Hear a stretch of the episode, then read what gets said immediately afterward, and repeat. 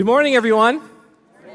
My name is Tim Azevedo, and my wife, Melinda, and I, we are so happy, so joyful, and truly blessed to be here at Faith Church. I am really looking forward to serving you and serving Jesus together. Are you ready for God's word? This morning, our reading is from Philippians chapter 3.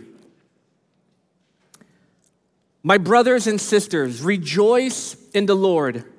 It is no trouble for me to write the same things to you again, and it is a safeguard for you. Watch out for those dogs, those evildoers, those mutilators of the flesh.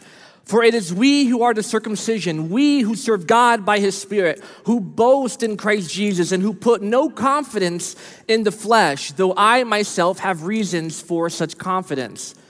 If someone else thinks they have reasons to put confidence in the flesh, I have more circumcised on the eighth day of the people of Israel, of the tribe of Benjamin, a Hebrew of Hebrews, in regard to the law, a Pharisee, as for zeal, persecuting the church, as for righteousness based on the law, faultless.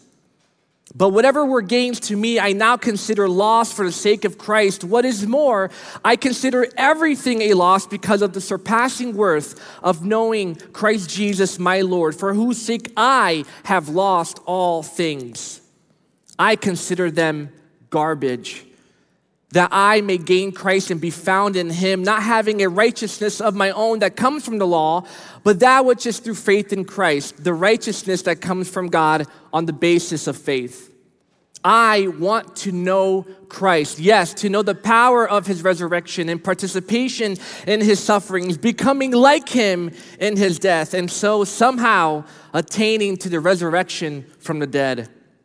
Not that I have already obtained all this or have already arrived at my goal, but I press on to take hold of that for which Christ Jesus took hold of me. Brothers and sisters, I do not consider myself yet to have taken hold of it, but one thing I do, forgetting what is behind and straining toward what is ahead. I press on toward the goal to win the prize for which God has called me heavenward in Christ Jesus. This is the word of the Lord. Hi, Faith Church. My name is Claudio Ruba, and today we are continuing our deep dive into the New Testament book of Philippians in a series entitled Joyful Loser. Chapter 3, verses 1 through 14 is our passage for today, and as you open your Bibles to it, I want to come clean about myself as it relates to this phrase, joyful loser. I like sports, and I grew up playing all kinds of sports. But being from Brazil, my favorite sport was and still is soccer. And if there is one thing that I learned from sports, is that I am not a joyful loser. As a matter of fact, I can't think of any time when I went into any kind of competition thinking, oh, it's just a game. It doesn't really matter if I win or lose. No, I wanted to win, whether it was a game of marbles with my friends as a kid or a competitive soccer game in college. So, when back in June, the men's ministry announced a cornhole competition, I thought to myself, that will be great. I'll get to rub shoulders with some guys and have, just have a good time. But make no bones about it, in the back of my mind, I was thinking, I want to win this thing. I want to win. It was a great sunny afternoon. The competition started. And as it turned out, my partner and I, who called ourselves the dynamic duo, lost the very first game. It didn't even last 10 minutes and we were out of the competition. Let me tell you, Joy, joyful was not a word that I would use to describe how I felt that particular moment. But as the competition progressed, I was joined by a bunch of other not so joyful losers, and then I didn't feel so bad. Misery does love company. But isn't it amazing how quick we can lose our joy? We can be doing great and having a great day filled with the joy of the Lord, and all of a sudden it happens you lose the first game in a cornhole competition. Horrors. You have a heated argument with your spouse. Your kids give you an attitude. Someone cuts you off on your way to work. Or worse yet, you receive a bad medical report. Or some unwanted circumstance happens in your life, and we certainly had that happen with the pandemic, didn't we? Some of you lost your loved ones, uh, loved ones or friends to this pandemic. Some of you lost your jobs or maybe even your business because of it. What is it that you're facing today that is stealing your joy? What is it? Now, we all face many unpredictable circumstances in life, and when that happens to us, we tend to spring a leak, and the joy of the Lord just drains right out of our lives. But at the same time, we know what the Bible says that we are to rejoice in the Lord always. And the question is is that possible? Is that possible? We're going to try to answer that today. Now, we all know that God's archenemy is Satan. While God wants us to experience joy, Satan uses the unexpected circumstances that we face in life to create enough disruption and enough distraction in order to keep us from being joyful in the Lord. I believe that that is why the Apostle Paul begins this section of Philippians with an explicit command, not an opinion, but a command. He says, Further, my brothers and sisters, and here's the command rejoice in the Lord. Rejoice in the Lord. Now, sometimes when we read statements like this in the Bible, we don't stop to think about their meaning. So, what does it mean to rejoice in the Lord?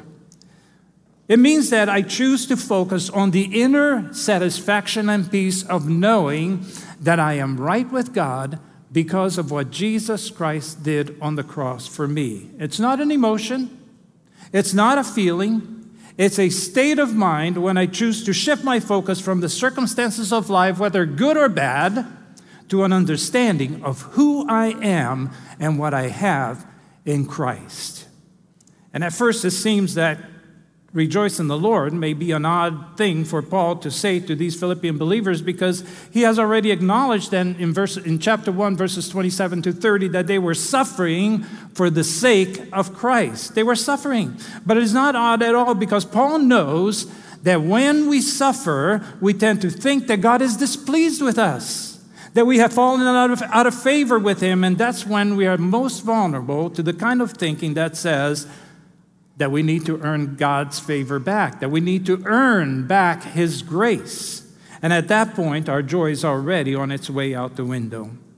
And because of this vulnerability, Paul continues here in verse 1. He says, It is no trouble for me to write the same things to you again, and it is a safeguard for you. Paul's saying here, I know I said these things to you before, but I'm going to remind you of them again because these things, these truths, will serve as a safeguard for you. Now, why do I need a safeguard, Paul? Because, as he's going to tell us, when we try to live for God, we all come face to face with all kinds of uh, things that steal our joy in the Lord. And Paul is going to highlight three of them for us in this passage. The first one is found in verses 2 through 6. What is it that steals our joy, Paul? He says in verse 2 Watch out for those dogs, those evildoers, those mutilators of the flesh. For it is we who are the circumcision, we who serve God by his Spirit, who boast in Christ Jesus, and who put no confidence in the flesh. Though I myself have reasons for such confidence. If someone else thinks that they have reasons to put confidence in the flesh, I have more circumcised on the eighth day, of the people of Israel, of the tribe of Benjamin, a Hebrew of Hebrews, in regard to the law, a Pharisee, as for zeal, persecuting the church, as for righteousness based on the law, faultless. The first thing that tends to steal our joy is legalism. Legalism. Now, legalism is not a word that we use very often, but it is something that we all experience when we try to find out how to make things right with God and or how to live the Christian life. So, what is legalism? Legalism refers to the list of rules and regulations that sometimes religion and many times well-meaning Christians impose on other people. Most of them, most of the times, the items in the list have nothing to do with the Bible and everything to do with personal convictions and preferences and opinions and expectations of others. Have you ever met a legalist?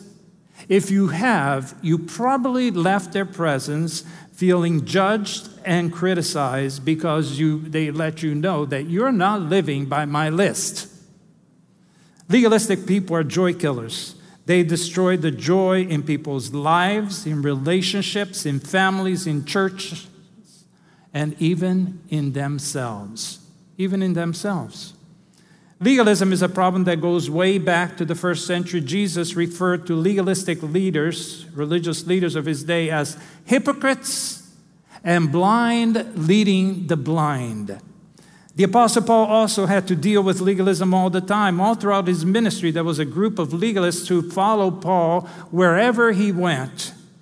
Paul would come into a city, preach the gospel of grace, lead people to Jesus, and then move on to the next city. Immediately after he left the city, some legalistic teachers will come in and go and talk to these new believers and say, Yes, believe in Jesus Christ, trust him with all of your heart, like Paul preached. But there are also some things, some other things that you must do in order to be fully accepted by God.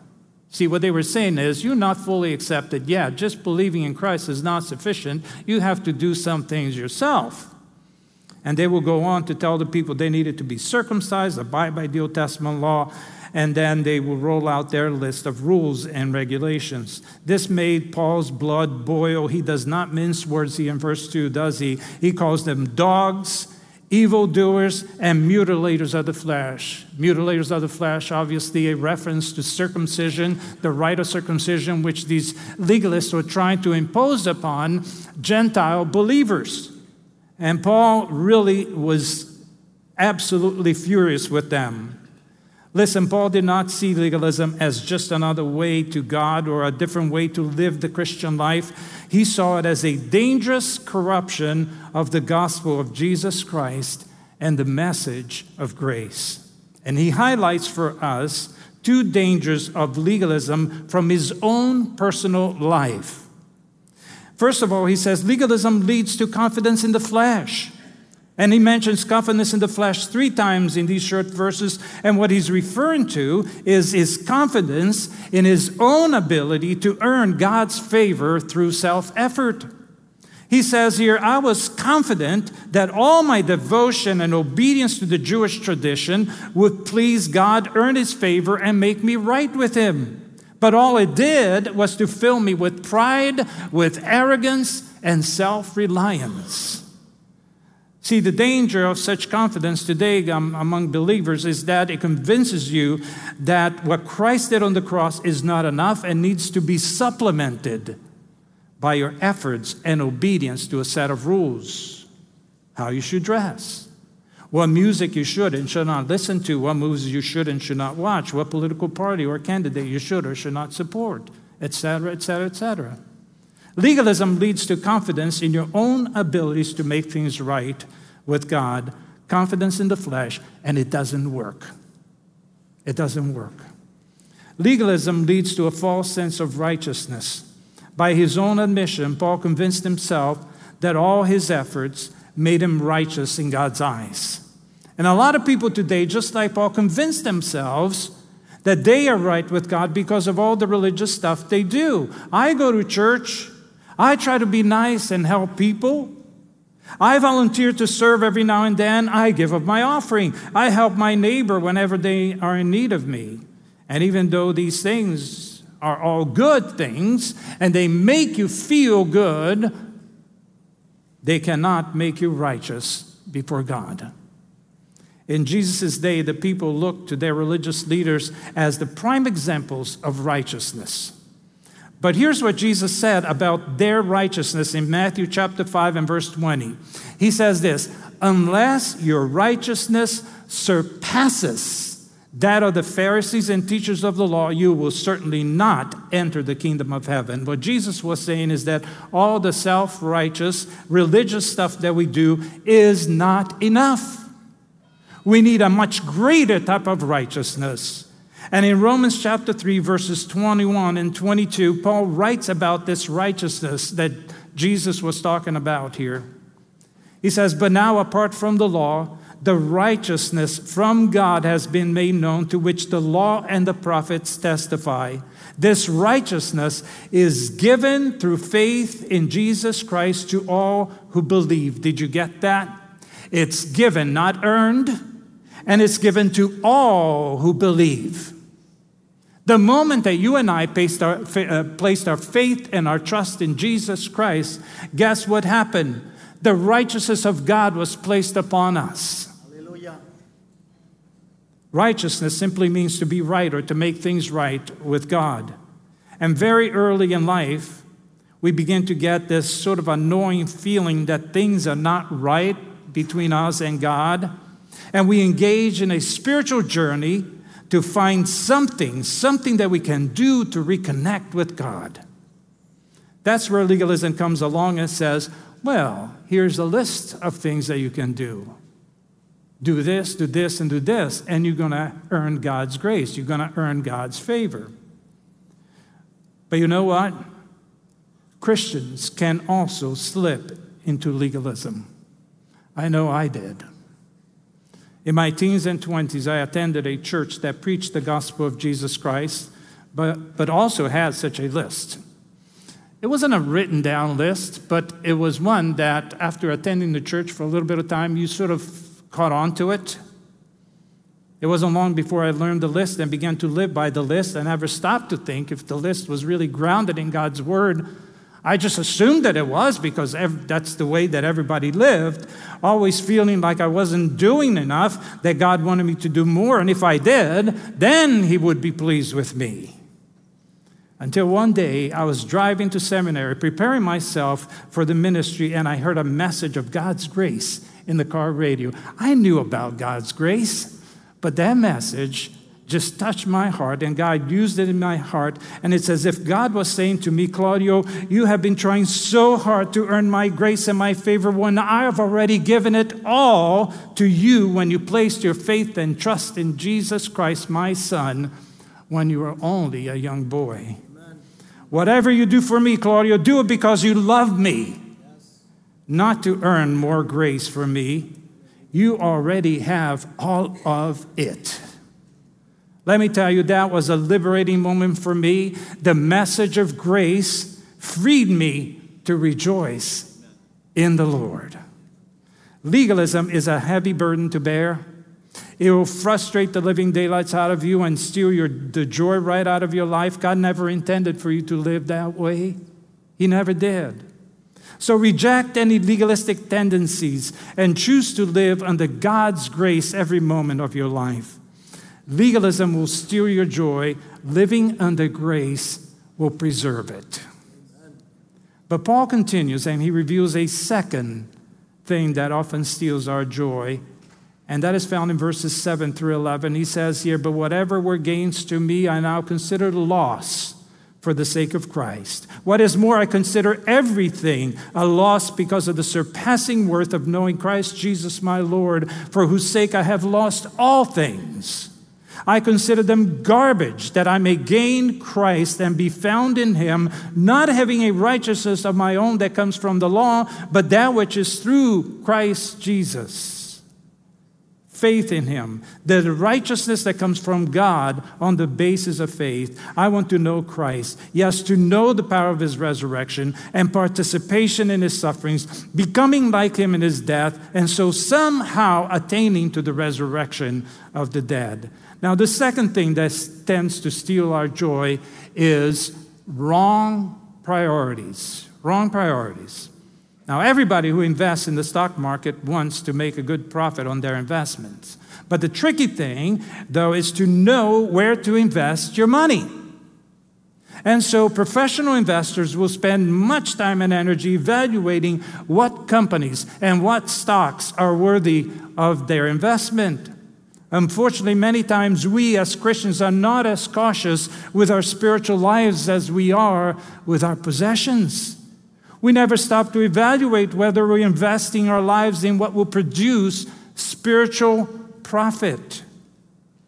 In these verses, Paul is talking about all of the things that he thought were worth the investment of his life. He, things he thought would draw him closer to God, will make him right with God, and he named them in verses 4 through 6. And Paul says here, But when I came to know Christ, that is, when I came to experience his work of grace in my life, I realized that all that I did to earn God's favor was nothing but garbage. Actually, the word garbage is a socially sensitive translation of the Greek word skubala here, a more literal translation is manure. Manure. And so Paul is saying here, when I experienced Christ in my life, I realized that everything I was doing to please God and to make me right with Him was nothing but a big load of manure. Paul was the epitome of a joyful loser. He was willing to let go of his pedigree, of his religious tradition, of his self effort, and embrace God's grace in his life. Because Paul knew, as Pastor Joe reminded us a couple weeks ago, God wins in the end. God wins in the end. When Paul experienced Christ in his life, he also experienced the joy of being right with God. And from that moment on, getting to know Christ better and better became the top priority in his life. That's where he was going to invest his life. Think about it. Regardless of how long you've been a follower of Christ, how well do you know him? How well do you know him? The problem that we have is that this world, like we said before, provides us with a boatload of distractions that tend to sneak in and to become priorities in our lives career, family, hobby, sports, friends, relationship, money, possessions, addictions. And from my own personal life, I've noticed that at every, every, every stage of my life, I had to deal with something that had sneaked in and disrupted my attention from Christ to other things. Sometimes it was related to ministry or to difficult people, finances, unexpected circumstances, and the list goes on and on. What do you do when you recognize that the wrong priorities have sneaked into your life and are stealing your joy in the Lord?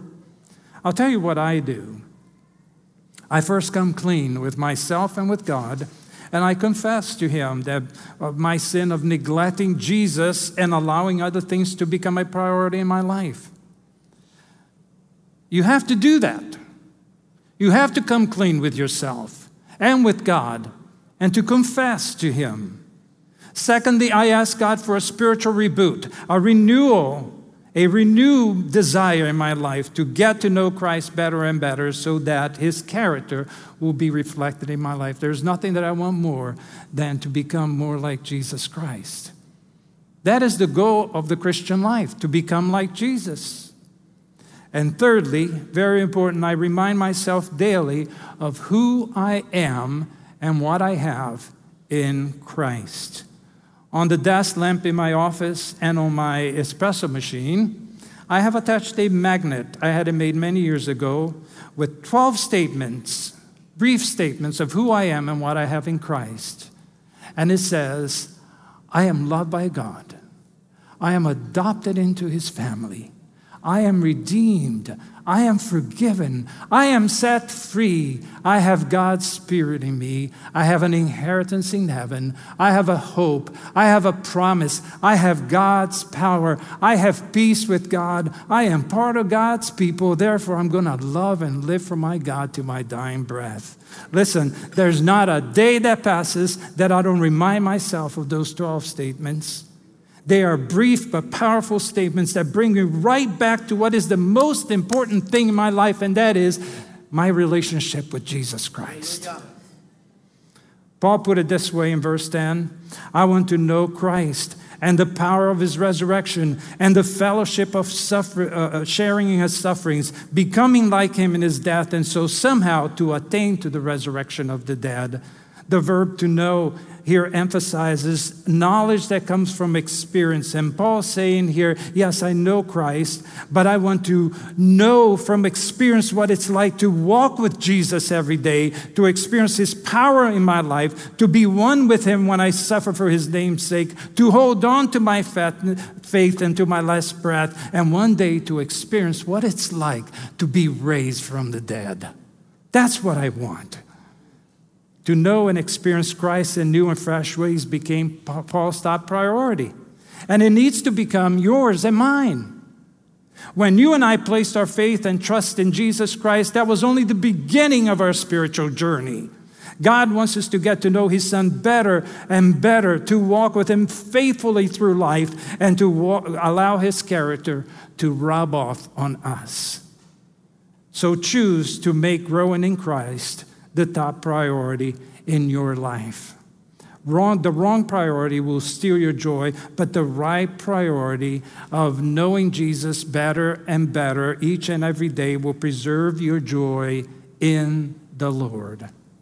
So legalism steals your joy, wrong priority steals your joy, but Paul reveals yet a third thing that can steal your joy, and it's found in verses 12 through 14. He says, Not that I have already obtained all this or have already arrived at my goal, but I press on to take hold of that for which Christ Jesus took hold of me. Brothers and sisters, I do not consider myself yet to have taken hold of it, but one thing I do forgetting what is behind and straining toward, towards what is ahead, I press on toward the goal to win the prize for which God has called me heavenward in Christ Jesus.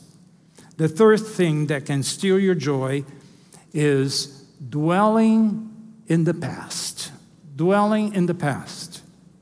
Sometimes when we read the Bible, we tend to think that Paul had it all together, but he says here, I have not obtained, I have not arrived, and I have not taken hold of it all.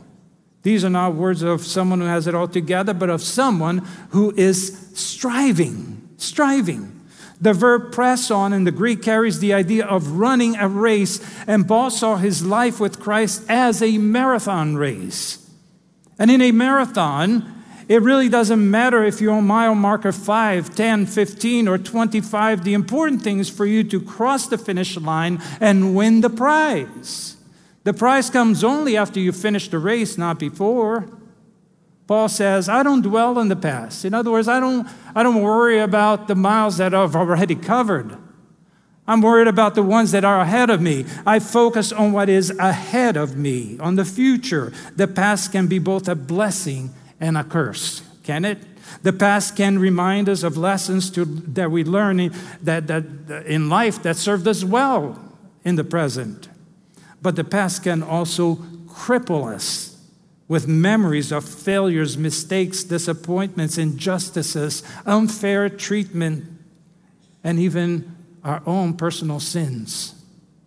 I have met people who are stuck also on their past accomplishment and successes. That's all they talk about what they have done in the past. They live in the past, and because of it, they can't see what God has for them in the future. And the same is true when it comes to our walk with Jesus Christ. We can't, eh, we can't experience life with Christ in new and fresh ways if we're always looking to the past. Life with Christ is meant to be a fluid, and constantly evolving experience, not stagnant and joyless. To constantly look at your past will keep you from the joy of getting to know and experience Christ in new and fresh ways and from the prize that God has for you when you finish your race. See, you can't run my race, and I cannot run your race. When God took hold of Paul, he determined what his marathon race would be like. Paul had plenty of things in the past for which to regret. He had persecuted the church, but instead he chose to keep his focus on the rest of the race in front of him. We have to do the same. When God took hold of you and me, he determined what our race would look like. And we also, like Paul, have to choose to focus on what is ahead and not on what is behind us. Whatever is behind us is gone. Here's a simple truth dwelling in the past will steal your joy, but focus on the future will safeguard it. So let me go back to the beginning. Paul's initial command to us was to rejoice in the Lord. And my question to you this morning, this, today is this what is it that is stealing your joy in Christ? What is it that is stealing your joy in Christ? Could it be that maybe you substituted grace for legalism? Maybe you're asking yourself, how can I detect if legalism is creeping into my life? Well, ask yourself these three questions. Question number one Why do I do what I do as a Christian? Why do you read the Bible? Why do you pray? Why do you serve? Why do you give? Why do you go to church? Is it because you're trying to earn God's favor? You're trying to earn more grace? Or is it because it's an expression of your love for God? Question number two Do I have a list of rules that I believe a true Christian must follow? Here are some of the rules that we tend to impose on other people. To be a true Christian, you must belong to a particular political party. You must only hang out with other Christians. You must agree with me on every social issue. You must dress or look a particular way. You must worship the same way that I do. You must not ever, ever, ever struggle with questions about your faith. Having a list by which we judge others is a sure sign of legalistic tendencies. Here's the third question Do I feel that God is always displeased with me? That I never measure up? And that I need to do more to please Him? Are you always trying to do more so that you can gain more favor, more grace, more, more acceptance from God? Let me encourage you today to reject any trace of legalism in your life and embrace God's work of grace plus nothing. It will free your soul and will lift the burden you've been carrying. Maybe the reason you can't rejoice is because your priorities are out of whack. Maybe Christ is no longer the top priority in your life. It, he was once, but no, no, no longer is. Some, something else has taken his place. It doesn't have to stay that way. Come clean with yourself and with God. Confess it to Him and get things right with Him. Remind yourself daily of who you are and what you have in Christ. Go home, make your own personal statement of faith, and remind yourself daily of who you are and, you, and what you have in Him and ask God today for a spiritual reboot, a fresh start in your walk with Jesus Christ. These things will help keep Christ the, as the top priority in your life.